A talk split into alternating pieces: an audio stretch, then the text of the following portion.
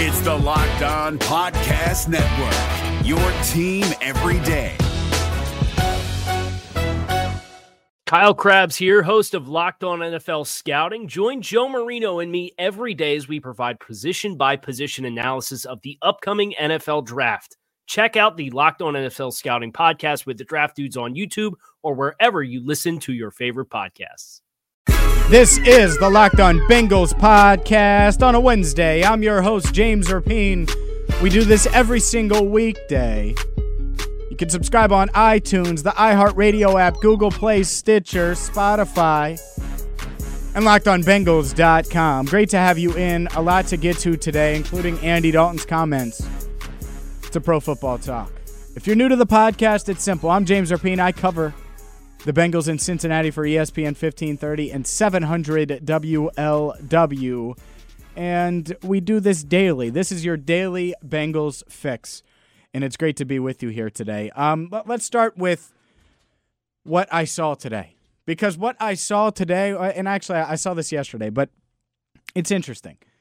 Um, Andy Dalton says that he feels like the Bengals are close to returning to the playoffs. And that sounds good. And I think I agree that they're closer. But do you agree? That's my question. Do you agree that they're closer than they were? Poll question was up. My colleague Lance McAllister posted this. Over 1,200 people have voted so far, and it's 50 50 split. And I wanted to get your thoughts because I don't think there's anyone denying that they're better.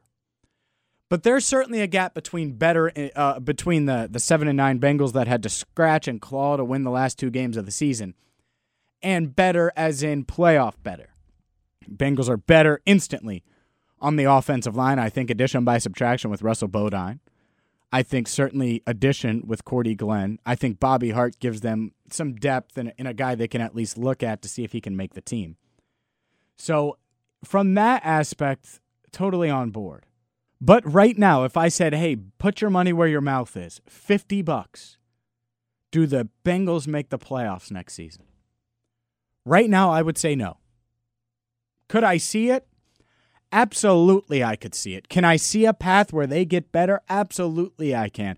But in my mind, in my mind, there's no way I'm going to say, oh, yeah, they're clearly playoff bound. I just don't see it. I don't, and it. I might be crazy. You can call me crazy if you want. By the way, Joe Goodberry going to be on the podcast hopefully tomorrow. Mark Schofield Friday. To me, this is just one of those things where the the Bengals they are not yet there. I don't know what John Ross is. I don't know if they have a receiver that can play opposite AJ Green. And it's the third year in a row now where I'm thinking this. Third off season in a row where I'm thinking this. I'm worried. I'm so worried. And hopefully John Ross is the guy and you guys know I'll beat that drum and I'll I'll stand on that hill. But at the same time, I don't know if that's the key. In fact, here's the key. If you tell me that the Bengals improved their line in the draft, and you can check out mock draft 3.0 at lockedonbengals.com. If you if you tell me they improve in the draft on the line, whether it's Isaiah Wynn or Billy Price or Daniels or, or multiple picks. Eh, you know, there's there's a ton of a ton of different ways they can get better on the line. They do that, and then they figure out on offense how to use the running back position. Then I'd be on board because I'm not sure they know how to use the running back position. I don't think they do. And that's very concerning to me. Very concerning. Because if, if they don't know how to utilize Joe Mixon and Giovanni Bernard. Did they last year? Like, let's be honest. Think about it. Think about it. Joe Mixon, Giovanni Bernard, they couldn't use them the right way. They couldn't get them in the field the same time. They couldn't platoon them the way New Orleans and some other playoff teams had done it. Heck, the Minnesota Vikings did it. So to me, it's simple. If you tell me they have a running game, if you tell me the defense is going to be as good as it was last year, if you tell me AJ Green stays healthy, and John Ross takes a step, then we might have something. Then we might be talking. But otherwise, I'm not sure I, I see it. I'm not sure it's it's something in the cards, at least as of now. And maybe it's the whole I see better than I hear. Because ultimately, there's a reason we reacted the way we did in January to Marvin Lewis returning. Marvin's still here. Yeah, they have big hopes for the offensive line with Frank Pollack at the helm. Marvin's still here. Yeah, they have big hopes hopes for the offense with a better offensive line and Joe Mixon. Bill Lazor still here. Yeah, they have high hopes for an offense. Andy Dalton still here. So to me, I'm going to be the ultimate let's wait and see. Because odds are they don't get markedly better. That's why, in my mind, the, the Odell Beckham thing makes all the sense in the world. Eh, the, the, the Odell Beckham thing, like the Patriots gave you the blueprint. Brandin Cooks is in the final year of his contract. And the Patriots got a first round pick, eight picks higher than what they did last year for Brandin Cooks, than what they gave up last year. Eight picks higher. 23rd overall pick. So let's say you got Odell Beckham, franchised him next year. I'm sure you could trade him to a team that wanted to sign him and, and lock him up for a long term extension. That's the difference. The foresight, the thinking. I love that the Bengals went after Cordy Glenn and landed him. But until you give me another surefire thing that I can bank on, I don't know how you can say, oh, this team is playoff bound in 2019. This season, 2018, 2019. I don't. Could that change? Absolutely. If right now, as I'm recording this, if they made a, a big trade for a center or a trade for Odell Beckham, let's say, or did something like that where I'd be like, well, they can bank on that. He can fill the other wide receiver spot. or he can fill the the need for a center or he can fill the need for what, whatever, insert the need that you want to talk about. Sure. If you guarantee me that they'll be able to run the ball, sure. I can't say they can do that. I don't know if they'll be able to do that, and that's why I have the Bengals where I do. I'm James Rapien. This is the Locked On Bengals podcast. Make sure you subscribe on the iHeartRadio app, Google Play, iTunes, Stitcher, and LockedOnBengals.com.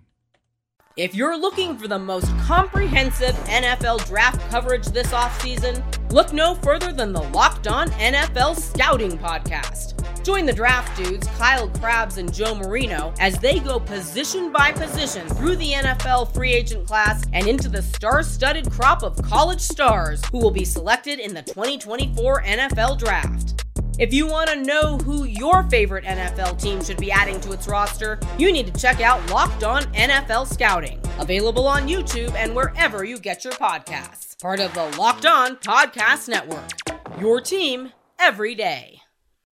I'm going to spend a couple minutes on this, and, and I was texting with uh, Joe Goodberry yesterday after the Brandin Cooks trade, and it would just be so much fun. And I hope the Rams work out I really do. I hope the Rams have one of the best seasons in football next year. Because if that happens, we'll have multiple teams now where the blueprint is let's go after guys, let's make moves for the now, and it works. Because the the whole narrative of let's just build through the draft and slowly but surely build up our team, I think it makes sense to a certain degree. I also think teams need to be more active in free agency the Packers, more active in free agency. Teams like that, the Bengals, certainly more active in free agency, more active via trade, more active in getting talent for the now. And that's what the Rams are doing. I mean, the Rams have traded for Marcus Peters, signing Ndamukong Suh. They've traded for Aqib Talib. I- I'm going to miss a bunch of these moves, but they obviously they traded for Brandin Cooks yesterday. The Rams, I want them to work because if they work, the NFL will look and they'll say, well, organizations will say, well, the Eagles had success doing it that way. The Rams have had success doing it that way. Maybe we need to make more trades. Maybe we need to sign more free agents. Maybe there's a difference between being the Redskins and signing the wrong free agents for a lot of money and making trades that are smart, signing players that are good fits, even if it means spending big money. Because there's a difference. I, I threw out the idea oh, this player, you're telling me Odell Beckham can't fit in most offenses? Like Brandin Cooks is what think about it from this perspective. Brandin Cooks is what the Bengals want John Ross to be. It's what they want John Ross to be, right?